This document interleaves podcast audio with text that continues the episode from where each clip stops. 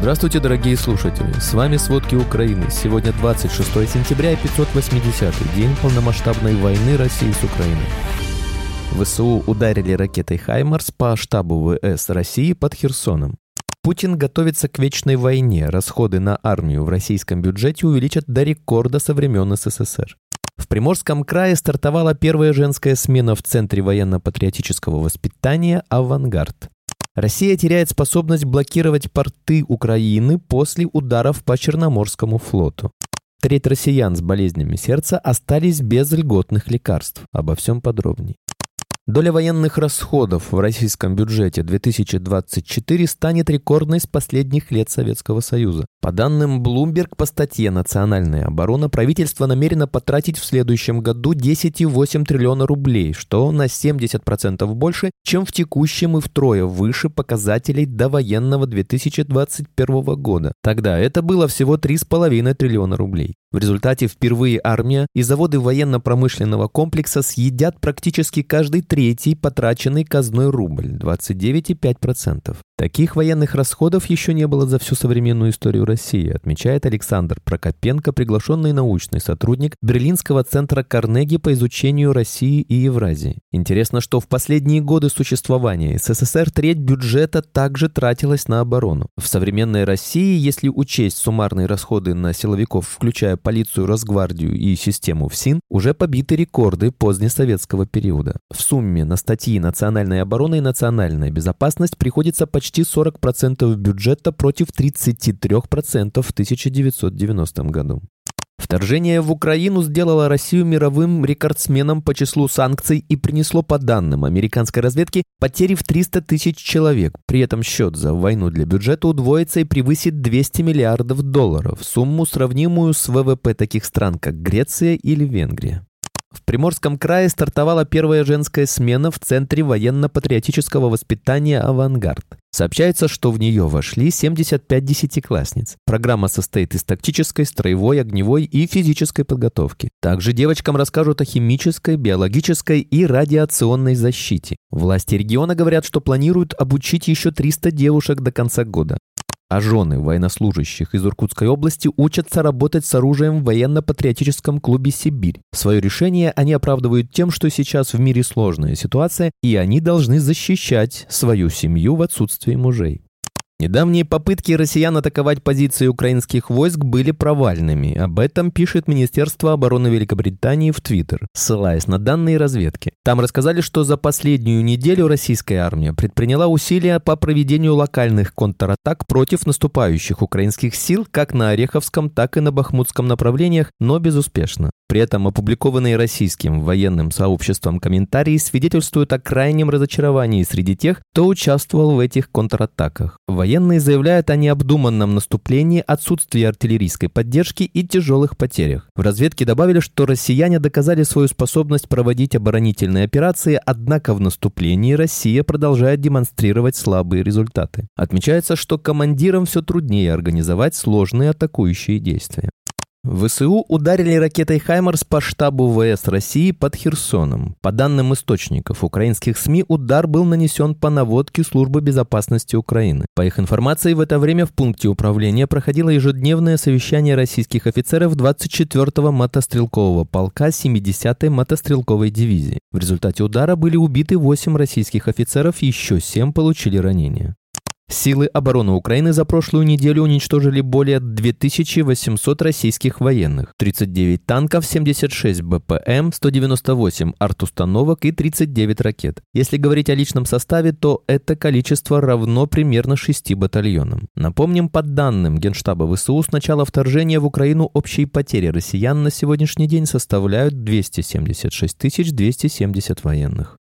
Россия в ночь на 26 сентября снова запустила 38 ударных беспилотников «Шахет-136-131» с юго-восточного направления. Об этом сообщают воздушные силы ВСУ. Дроны атаковали Измаильский район Одесской области. Там повреждена припортовая инфраструктура, есть пострадавшие. Это уже вторая атака за неделю. Так прошлой ночью по Одесской области был нанесен удар, есть попадание по припортовой инфраструктуре и зернохранилищу. Также повреждения получили морской вокзал и гостиница. Под завалами склада склада с зерном нашли двух погибших. На Донеччине в понедельник вечером российская армия нанесла авиаракетный удар по Авдеевке, попав в пятиэтажное здание. Обошлось без пострадавших. Об этом в Фейсбуке сообщил исполняющий обязанности начальника областной военной администрации Игорь Мороз. Дом теперь фактически непригоден для жизни, как и вся Авдеевка. Во время на оккупированном Мариуполе партизаны обезвредили трансформаторные установки, снабжающие электричеством базу российских войск. Об этом сообщил советник мэра Мариуполя Петр Андрющенко в Телеграм. Перед этим силы обороны Украины поразили штаб россиян в районе Мелитополя. Удар был нанесен утром 19 сентября, а 16 сентября ВСУ уничтожили технику россиян в оккупированном Токмаке.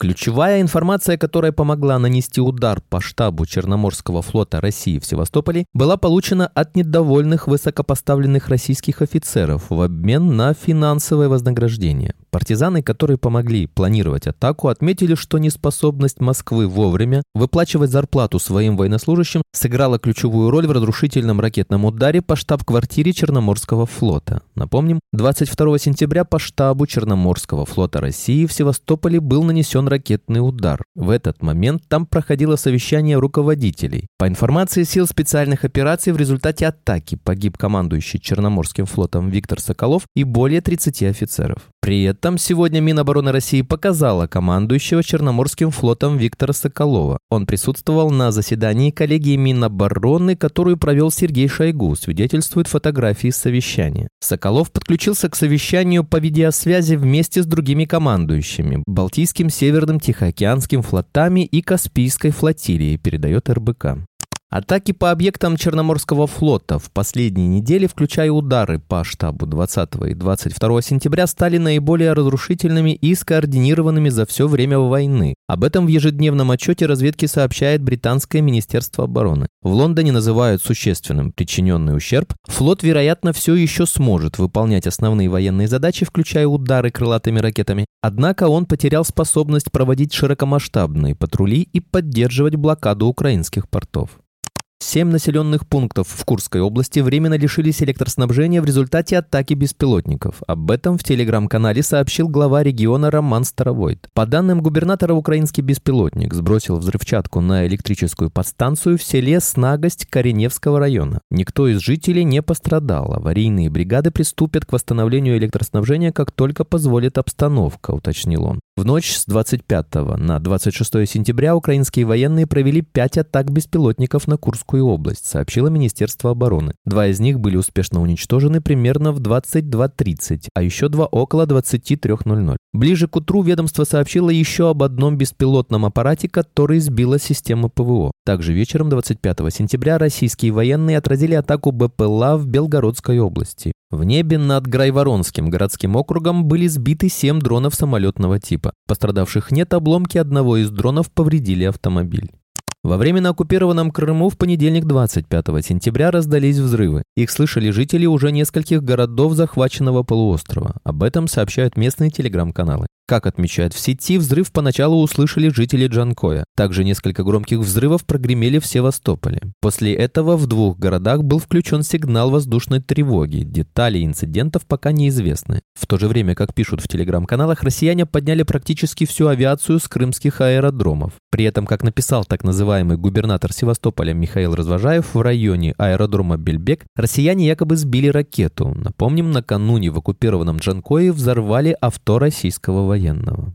В понедельник 25 сентября дизельный завод в российском Брянске был атакован с помощью беспилотника неустановленного типа. Об этом сообщает телеграм-канал Мэш. По данным очевидцев, обломки дрона упали на территорию предприятия, после чего там вспыхнул пожар. Россми обвинили в атаке Украину. Отметим, в последнее время взрывы и пожары в городах России происходят часто. Так, вечером в четверг, 21 сентября, в Туле раздался мощный взрыв. После этого в части города пропало электричество. А в ночь на 17 сентября в российском городе Орел произошел пожар на нефтебазе. Местные власти заявили об атаке беспилотника.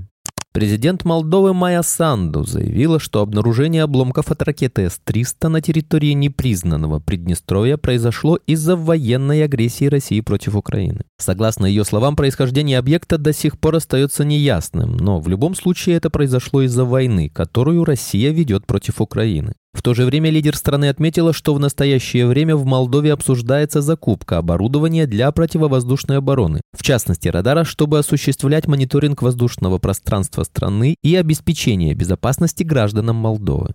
Президент Беларуси Александр Лукашенко подписал указ о запрете на использование гражданскими лицами беспилотных летательных аппаратов БПЛА. Теперь только организации и индивидуальные предприниматели смогут использовать беспилотники в рамках профессиональной деятельности. Однако они также обязаны соблюдать установленные указом требования. Юрлица, желающие ввозить БПЛА в Беларусь, должны будут получить соответствующее разрешение от Департамента по авиации Министерства транспорта и коммуникаций. Это разрешение будет служить основой для учета таких беспилотников. Помимо этого, указ предусматривает создание автоматизированной информационной системы для государств государственного учета гражданских БПЛА, находящихся в собственности юридических лиц или индивидуальных предпринимателей. В 2023 году треть россиян, 35,8% с сердечно-сосудистыми заболеваниями не получили от государства положенные им лекарства, а почти половина, 42,5%, столкнулись с отсутствием льготных препаратов в аптеках, пишет коммерсант со ссылкой на результаты исследования Всероссийского союза пациентов ВСП. При этом ситуация немного улучшилась по сравнению с 2022 годом. Тогда без лекарства остались 39% льготников, а на отсутствие препаратов в аптеках жаловались 56,2%. Тем не менее, до войны в Украине цифры были гораздо ниже. Так, например, о недоступности лекарств в аптеках в 2021 году говорили только 26,5% россиян, страдающих болезнями сердца. Если раньше основные проблемы были связаны с особенностями работы системы госзакупок, то последние два года к ним подключились включились санкционные ограничения и вызванные ими сложности с логистикой, говорит директор по развитию РНК «Фарма» Николай Беспалов. Спасибо, это были все главные новости о войне России с Украиной к этому часу. Помните, правда существует, а мы стараемся сделать ее доступной. Если вам нравится то, что мы делаем, пожалуйста, поделитесь этим подкастом с друзьями в России. Также, если вы хотели бы помочь нам делать материалы еще более качественными, пожалуйста, оставляйте фидбэк. Это очень важно для нас и для распространения правдивой информации. До встречи.